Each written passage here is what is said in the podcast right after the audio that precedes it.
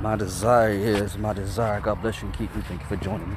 Um, as I'm walking around uh, this track, walking around this path here, and as I'm walking around, my desire is, though, let me get out, bro. My desire is not to just get on the, the broadcasting podcast just to hear myself talk or just to, you know, be talking. There's a lot of people nowadays grabbing a mic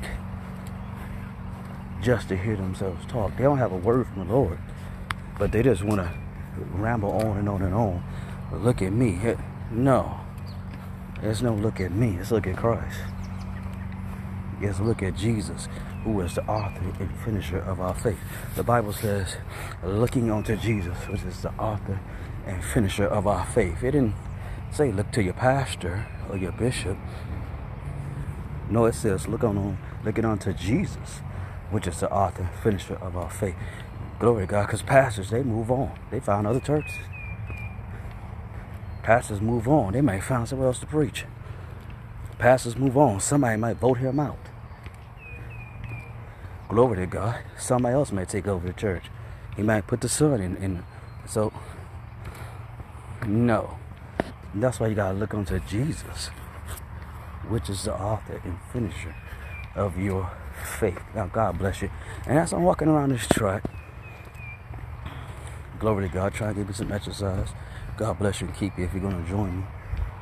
But as I'm walking around this track, I'm reminded of the story in the book of Joshua, where it talks about how Joshua and the Israelites marched around the walls of Jericho seven times. And on the seventh time around, they let out a shout.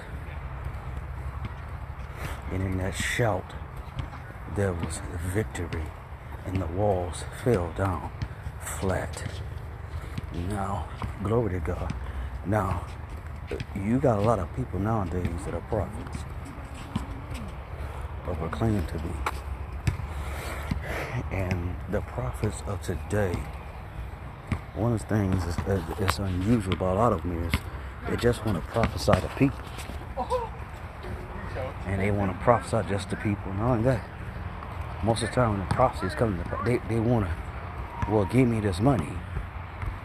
And then, you know, you'll be a millionaire, or you'll be rich, or you, you know, this and that will happen off uh, what you don't gave them. And also they use well Elijah and the widow woman. She only had a little meal she gave to the prophet, and you know, different things they use to get you in your pocketbook, get you in your Bitcoin, whatever is going on.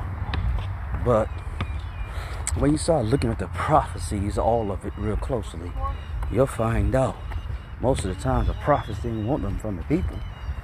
They came to prophesy what thus saith the Lord. So a lot of times it was like, keep your money. I am I'm here to prophesy. Because if y'all start accepting money, that means I'm gonna prophesy to you what you want to hear. I'm always gonna come looking for an offering. If you don't give me an offering, then what? I'm gonna come looking for a certain amount of money. If I don't get a certain amount of money, then what? I'm gonna come, you know, saying this, that, and the other. You know, that's why you got a lot of prophecies out there that been people been prophesied to. Stuff ain't coming to pass because it was based on what you can give them. Glory to God. But I'm reminded of this, um, of God giving instructions to Joshua and how he, they were supposed to march around the walls of Jericho seven times. And on the seventh time around, you know, it was the walls are gonna fall down flat, and God had him the city. Now watch this, Hallelujah. That's that was a prophecy, and it did what the Lord had instructed him to do. Yes, he did. And they marched around the walls, and they shouted. And when they shouted, then the walls fell down flat that what I'm bringing up is this. A lot of people and a lot of prophets of today, they want to prophesy to people. But none of them prophesy to things anymore. See, the prophets in, in the Old Testament, New Testament, they prophesy to things. Prophesy to altars. Prophesy to cities. Prophesy to perhaps to buildings. Not just men and women. And listen, what I'm saying to you is you're going to have to get bold in your prophecy. You're going to have to get bold in what you're doing. You may have to put your bills in the middle of the floor and just march around them seven times. You may have to go to the bank that keep denying you and march around that bank seven times. They may think you're crazy.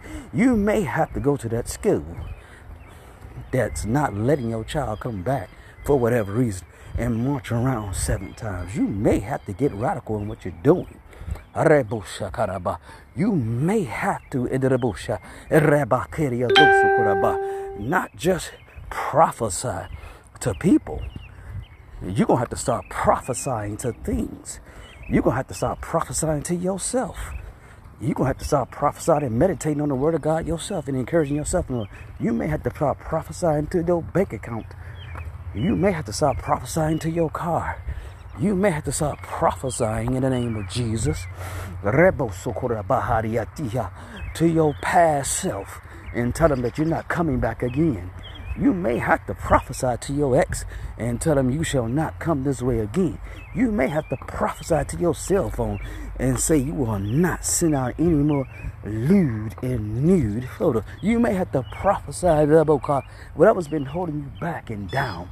You may have to prophesy to that hospital and march around the walls of the hospital seven times and saying that bill y'all sent me is a lie. You may have to prophesy in the name of Jesus to the car dealership because you've been trying to get a better car, and for whatever reason, whether it's credit or whether it's people just looking at your race or whatever is going on, I don't know. But whatever is going on, why you can't get the loan, can't get the keep getting denied, and people want to have you A1 and perfect credit just to have a nice car in the name of Jesus, you may have to prophesy and walk around the walls of the dealership in the name of Jesus and prophesy and say, I shall have this vehicle. Now, watch this. Now, what you're doing may be risky. What you're doing may be embarrassing. Make you, what you're doing may cause you to look crazy. But if faith doesn't look crazy, sometimes it is not faith. If faith doesn't look out of the ordinary, sometimes it is not faith. Don't you realize that the woman with the issue of blood did something out of the ordinary in order to be delivered of her infirmity?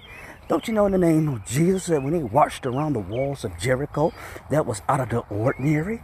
Don't you know in the name of Jesus when Jesus laid his hands on the blind man and, and, and different things that he anointed the man with mud and or perhaps he may have spit uh, in the rebel a rebel doing things out of the ordinary?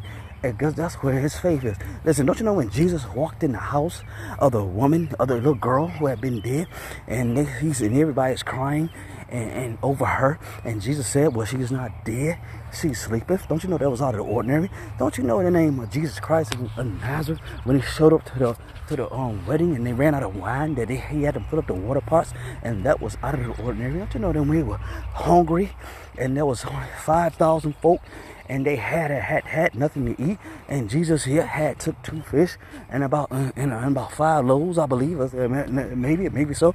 And he took that in the name of Jesus and fed five thousand people. Listen, faith is not normal.